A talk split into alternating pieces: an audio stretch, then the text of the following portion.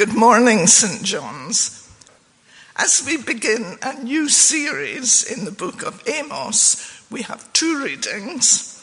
In the first, we hear about the king who was reigning at that time, Jeroboam. You'll find this first reading on page 384, and it's 2 Kings chapter 14, verses 23 to 29. In the 15th year of Amaziah, son of Joash, king of Judah, Jeroboam, son of Jehoash, king of Israel, became king in Samaria. And he reigned for 41 years.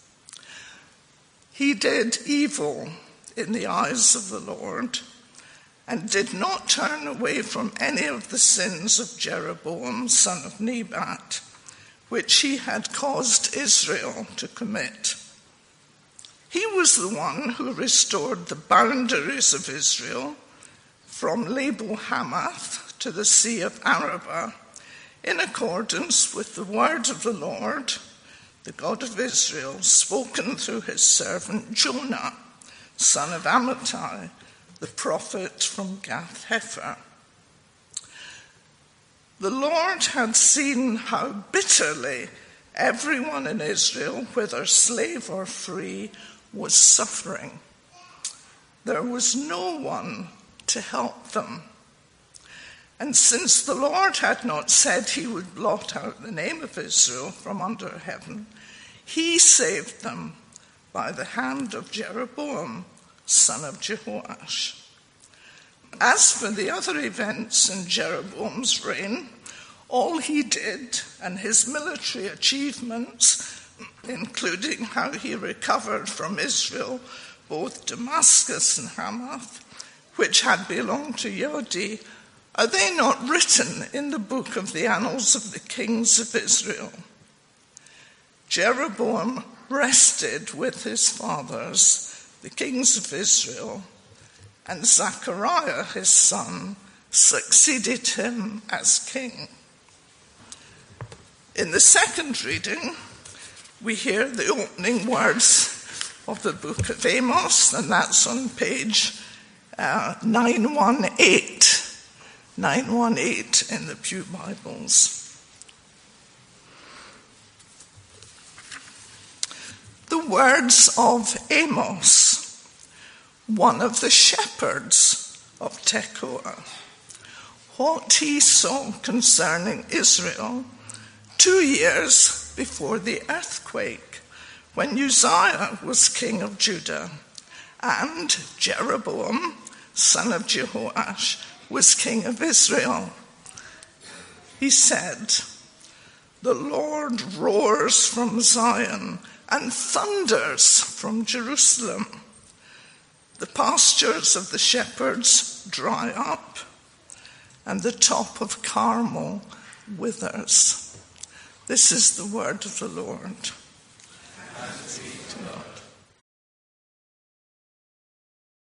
And let's just pray now. Father, we thank you for your word. We thank you that we can trust your word. And we thank you that you have promised to speak to us through it. And we pray for James now as he unpacks this start of Amos to us. Although it's a, a book from a long time ago, please, by the power of your Spirit, would you speak to our hearts this morning? In Jesus' name. Amen.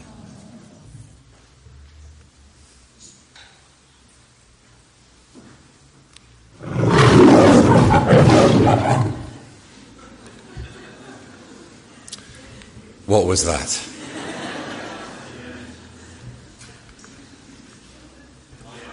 It was a lion. Did you know that a lion roars at 114 decibels. To give you some idea, that's 25 times louder than a petrol lawnmower. It's the same as a chainsaw. It can be heard, obviously with no uh, background noise, between well, five miles, eight kilometres away. So that means if you're sitting at home in Acton Bridge or in Winsford, or maybe close to Delamere or across in Northwich, you'd hear it if it was here this morning. Lions, of course, roar. They roar to communicate their location. They roar to show their strength and mark off their territory and to intimidate lions from other prey. Have any of you, apart from this morning, heard a lion roar? Anyone heard in the zoo? Yeah? Out on safari somewhere in the wild? What did you feel? How did you react? There was a friend called Matthew. He was, um, I was at a workshop with him, and he was telling me he was working as a lawyer in, in uh, Kenya, in Africa, and he went on safari, and they went out for the whole day looking for lions. There was no sign of a lion anywhere. They came back, bedding down for the night in their tents, and then they heard it. You can imagine what kind of night he had. what would you say to someone who said, oh, you maybe you're on safari, and you said, they said, I'm just going to go out into the bush to take some pictures. I've seen some beautiful antelope. And then you hear the roar. What would you say to that person? You'd say, don't go. You would say something like, don't ignore the roar. Wouldn't you? It'd be stupid. This morning, we're beginning a series on the book of Amos. I hope you've got it open, page 916. If you haven't, if you're watching online, do turn it up to page 916 in a Bibles or find it. It's in the Old Testament. Look at the index at the start. And there's a little distillation of what Amos says in chapter 1 and verse 2. the Lord roars from Zion and thunders from Jerusalem. And what would you say if you were preaching on this this morning? You would say, don't ignore the roar. Wouldn't, that's what you, you would say, don't ignore. It's stupid. Now, I wonder what your reaction is at this moment. You're very, I can see some of you jumped just then when the second roar came. Maybe you're feeling this roaring is rather distasteful. It's a bit scary. I don't know what I want to think of God like that. Maybe there's a certain thrill, the kind of hair on the back of the neck. And maybe you're a bit fed up. You're thinking too often God's treated a bit like a pussycat, you know, on the lap, and you just stroke its tummy, and then it purrs. Maybe you're a bit puzzled. You think, how does this picture relate to Jesus? Or maybe you're a bit curious and thinking, what's this roar all about? Why is this lion roaring like this? What is the prey? Well, I say over the next few weeks, we're looking at the, this book of Amos from the Old Testament. And it's come to me to do something of a little introduction to it. I guess I could do, I'm not sure I could think of the right metaphor to continue the picture. Maybe it's above the savannah, where kind of a flyby, a Cessna or something, looking down on it. I thought it would be quite helpful to work with, um, I don't know if you've come across Rudyard Kipling's little poem when he talks about six honest serving men. You could have women as well, but he wrote them back then as men. Do you know this, his little poem? Some do. So this is just a little key in. I keep six honest serving men. They taught me all I knew. Their names are what and why and when and how and where and who. Do you like that? I keep six on honest serving men. They taught me all I knew. Their names are what and why and when and how and where and who. So who? Who have we got first of all? Who's this book about? Again, page 916. The words of Amos, one of the shepherds of Tekoa. So, Tekoa, this is a fortified town. It's around uh, 12 miles south of Jerusalem in Israel, about five miles south of Bethlehem. It's a fortified town. It's not particularly distinguished for anything. There was a wise woman of Tekoa who got something of a reputation as a wise person, but otherwise it's not really very well featured. But he's one of the shepherds. And maybe you're thinking in your mind here, shepherd. I can just imagine a little small holding of a few sheep in the, in the field and so on. What's interesting, is quite an unusual word for shepherd. It's not the normal one, as in the Lord is my shepherd. It's the same word that's used of, in fact, the king of Moab, King Mesha, in 2 Kings 3. And, he, and he's the same word, he's a shepherd. And he has to bring a tribute of 100,000 lambs. So he's a pretty, he could potentially, Amos, be quite a big scale shepherd in that sense. He's not a kind of rustic, rural um, person only. We know a little bit more about him later on in Amos, in chapter 7 and verse 14. We won't be looking at that a bit later on in a few weeks. But he says there, I was, or perhaps am, it's not so easy to translate there. I was neither a prophet nor a prophet's son, but I was a shepherd and I also took care of sycamore fig trees. So, a number of things you can pick up from there on this who. He took care of sycamore fig trees. Interestingly enough, archaeologically speaking, you don't find sycamore fig trees in Tekoa. So, he's got business elsewhere. Again, you're getting a sense of a, a business person of that world of that day, a, tr- a farmer, a, a herdsman from that point of view. But he says, do you notice there, I was, or perhaps, neither a prophet nor a prophet's son. What does that mean? Surely he was, wasn't he going to be a prophet? Wasn't that what he did? I think the whole point is this. He wasn't a pro. He wasn't a professional. He wasn't a member of the clergy. Because back in that day, often you'd have the prophets were associated with the royal court. And he wasn't one of those in that kind of way, on the payroll of the king. Now, it just so happens that I'm today what's called a self supporting minister in the Church of England's words. What that means is that I'm not employed by the Church of England and given a stipend by them. So I'm different from Mike and from John here. I'm what's called a self supporting minister. And you could say, in a sense, Amos is a little bit like that. He's a self supporting minister. He's a lay reader. Jeremy, you can cheer it on. That's a little bit about who he was. You get the feel?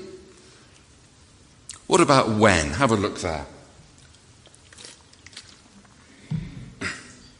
Two years before the earthquake, when Uzziah was king of Judah and Jeroboam, son of Jehoash, was king of Israel.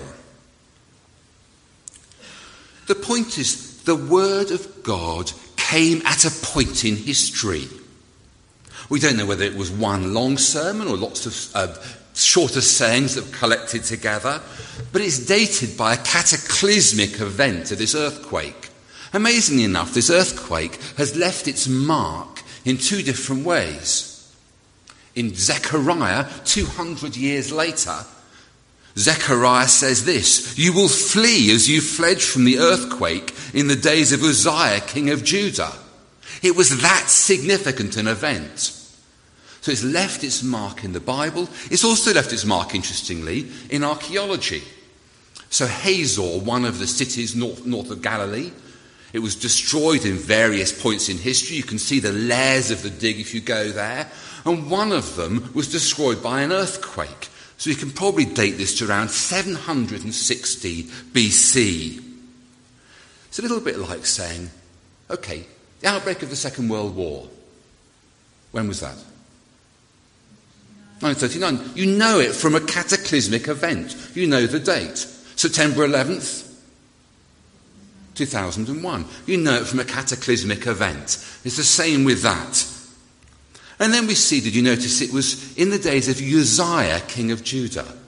Uzziah, maybe claimed to fame, his other setting is in the other prophet, Isaiah, in the Old Testament, when the, the year that King Uzziah died, and Isaiah has his vision then. But he wasn't a massively significant king. Judah was quite weak. The real big cheese here was Jeroboam, which is why we had the reading from 2 Kings 14. I hope you managed to follow that. There were quite a few names. It wasn't easy to navigate your way through there. But the key thing about Jeroboam was these were the glory days of Israel. These were the days when their boundaries expanded. They took over Aram in the north. This was the time of success, of military prosperity, of affluence. You've never had it so good. It was also the time of Baalism. Hosea prophesied at this time in the northern kingdom. And it was also a time of pride. But if you just notice back here, I don't know if you noticed, this is a brief little history point which we'll see makes a difference in a moment. Uzziah was king of Judah and Jeroboam was king of Israel. You might think I thought Israel was one thing. Some may be familiar with this, some of you less so. But from the, in the time of King David, there was one kingdom altogether. And then his son Solomon, one kingdom. In fact, those were the boundaries that Jeroboam restored. But with, Jerob- with Je- uh, Solomon's son Rehoboam, the kingdom split in two. There was an argument between the north and the south. Sounds familiar? And they split in two. And the northern kingdom, called Israel on our, there, split off from the southern kingdom. In fact, it was another guy called Jeroboam, no specific relation, Jeroboam the first who did that. And they split off the kingdom. So there was this split between the north and the south. And you might think, ah, it's a quite friendly rivalry. You know, we know about HS2 and the Northern Powerhouse and North South. I know we have a bit of banter about it, but it's pretty friendly rivalry. Maybe you could push it up a bit. How about England Australia at cricket? Now that's not friendly rivalry, but it's still reason. Push it up further. How about the old firm Glasgow and Celtic? Yeah, that's pretty hardcore. May push it even further. How about India and Pakistan cricket? Or India and Pakistan in pretty any sporting event? There's been a history of warfare and hostility that lies behind that. It's much more life and death. And did you notice here? Amos, he was from the south, he was from Judah, do you remember? But what he saw concerning Israel, he has oracles about the north like a posh southerner coming north, except he wasn't that posh. Or again, you can see in verse 2 the Lord roars from Zion and thunders from Jerusalem. That's the south. And what happens? The top of Carmel withers. That's Carmel in the north, the mountain in the north, where Elijah had his contretemps with the prophets of Baal. So you can get the sense, do you see? If we're thinking about the who, the when, and the where. So, who? Amos.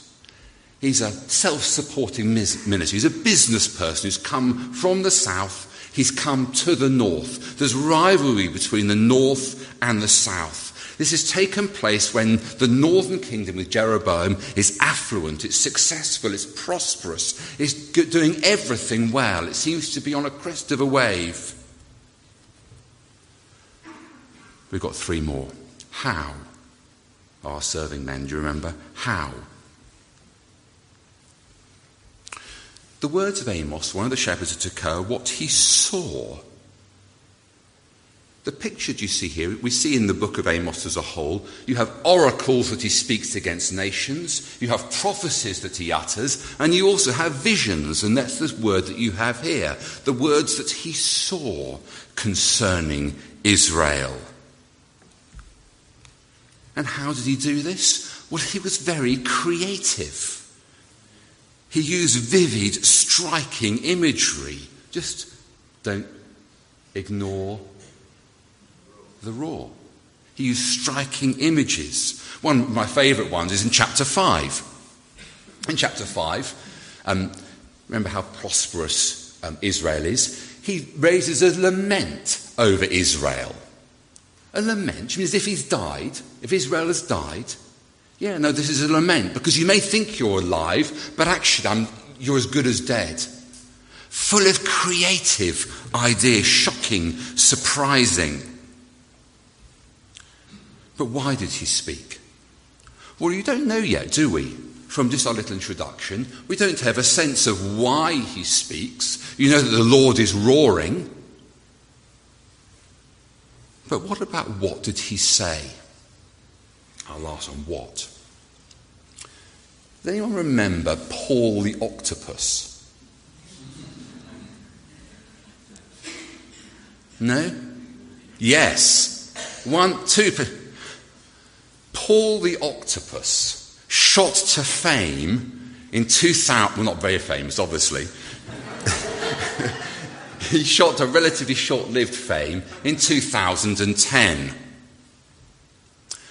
Well, Paul was born in Weymouth, in, but he found his way across to Oberhausen in Germany. And he gained great fame for predicting football results.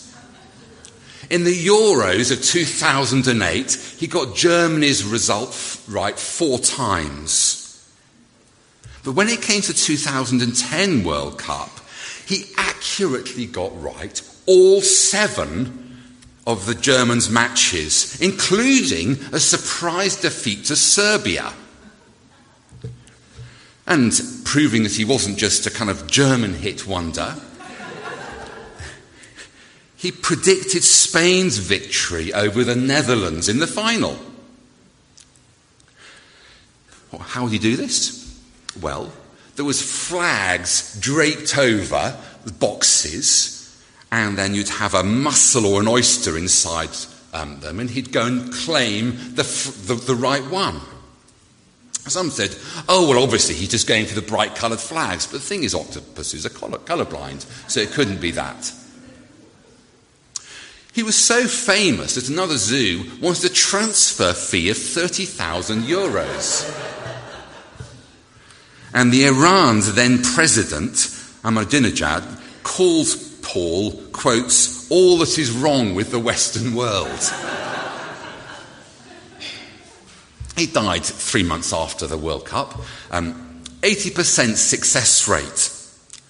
Now, look, many people think the Old Testament prophets are a little bit like that.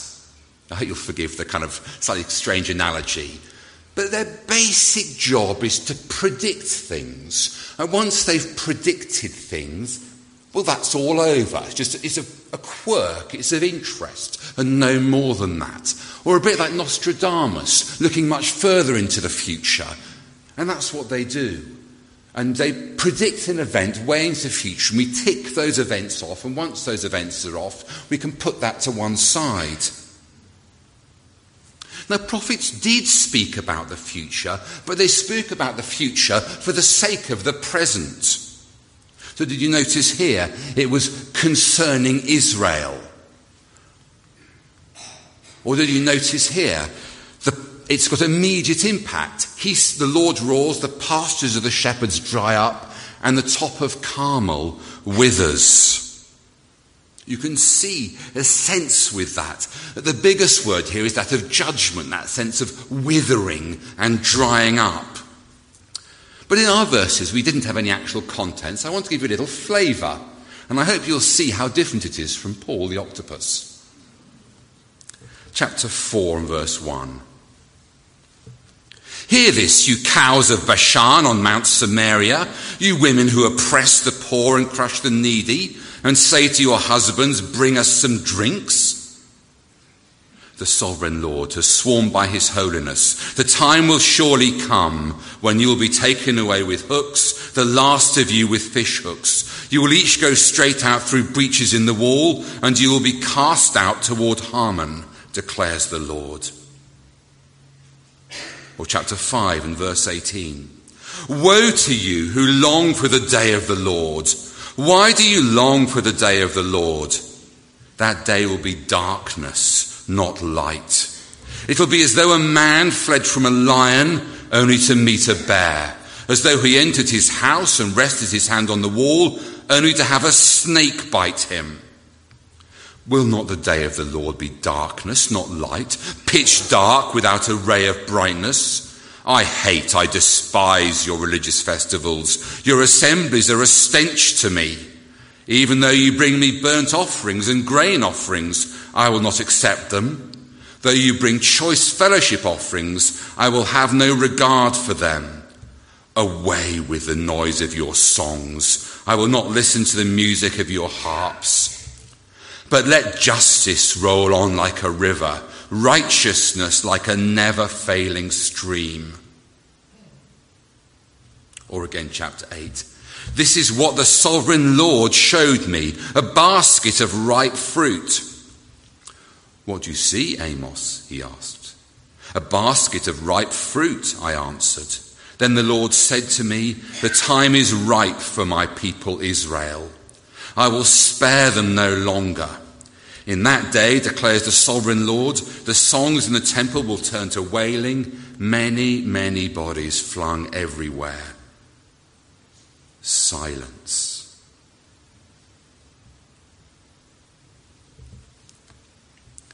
Do you get a feel it's quite different from Paul the octopus?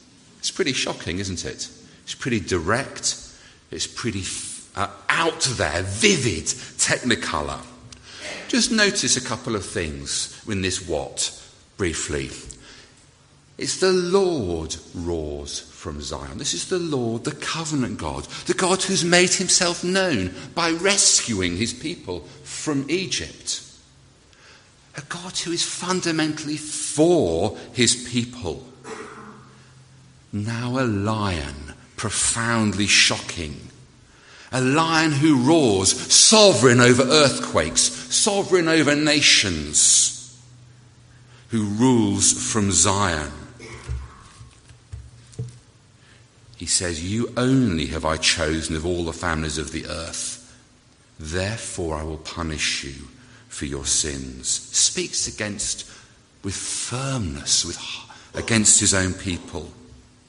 That's one thing to notice the Lord against his people. Another thing which is really striking here, did you notice? let's go back here a moment. The beginning of verse 2 begins, He said. It's not I said, it's He said. You find the same thing in Action chapter 7, where Amos is spoken of in the third person. So the point is that someone has collected Amos's words and stored them in a book. Why? Well, it's because his words are not like Paul the octopus or Nostradamus. It's not just a prediction that once it's happened, that's well, that's the end of it. You can see from the content, you can get to see what God likes and doesn't like. You can see what God is like. You can see God's passion for justice and righteousness, for truth and holiness. You can see his concern for a message of hope. And the irony, of course, is this Israel, the northern kingdom, sure enough, did indeed come under this judgment in 722 BC, some years after this. And this book was kept. It was taken down south to Judah. Do you remember Uzziah, the, Judah, the southern kingdom? And they were supposed to learn the lessons from this book. Because the sense in which that those things had all happened, but they were to learn the lessons of what God likes and doesn't like. And tragically, Judah stupidly, unwisely, culpably didn't follow suit. And so these words come down to us today with exactly that same picture. And the message, the very simple message, what the Lord's saying to us today is don't ignore the roar, isn't it? Don't ignore the roar. Don't do what Israel did. Don't do what Judah did. How can we do that? How can we not ignore that roar? Some suggestions. How about before the end of the day, go home and read Amos? It takes about 15 minutes. Go read it. Another thing you can do. There's some daily devotionals by Matt Fuller. 31 undated devotions. Seek the Lord and live. I've brought four copies with me. They're two pounds each. You can get, I can, we can sure you can get some more. Go home and read this. This, this. Make it part of your daily devotionals over the next while. Here's another way. We're getting very high tech here. If you scan that code, you get your phone out and scan that code, it will take you to a site where you can listen to Amos being read. It will take you less than half an hour to listen to it being brilliantly read by Max McLean. It's a great thing to do.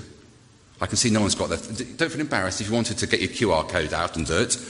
That's not, that's not there for effect. Or I can post it up on the screen. Ian, you can post it up, can we, somewhere on the website? Hmm? Put it up at the end. Great. The other thing, is of course, is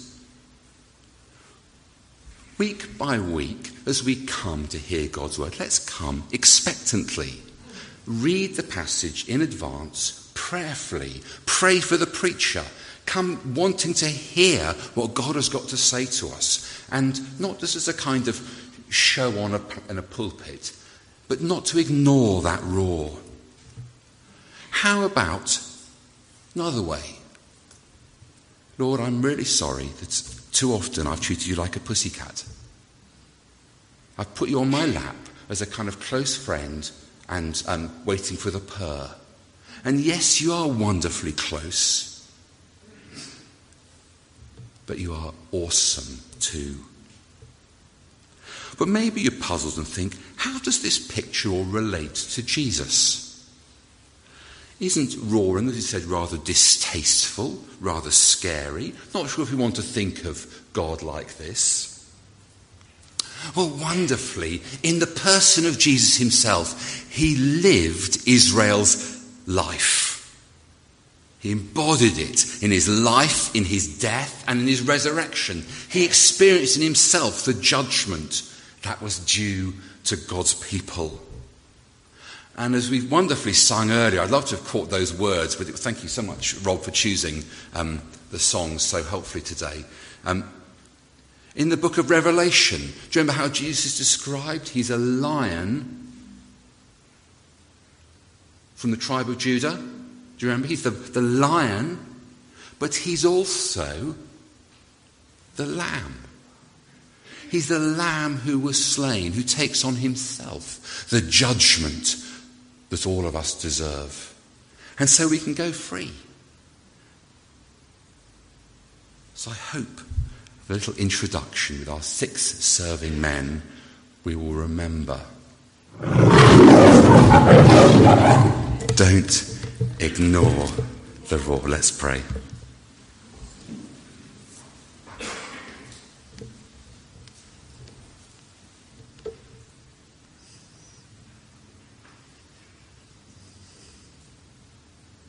just a moment of quiet to reflect.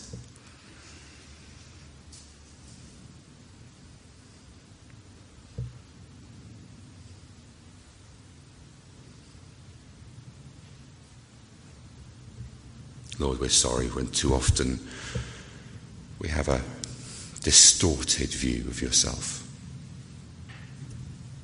Thank you that we know you are a powerful, mighty awesome God.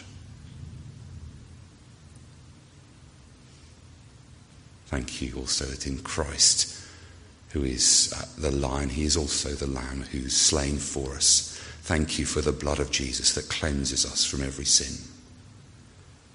Give us your grace by your Holy Spirit, we pray, to listen to you. Amen.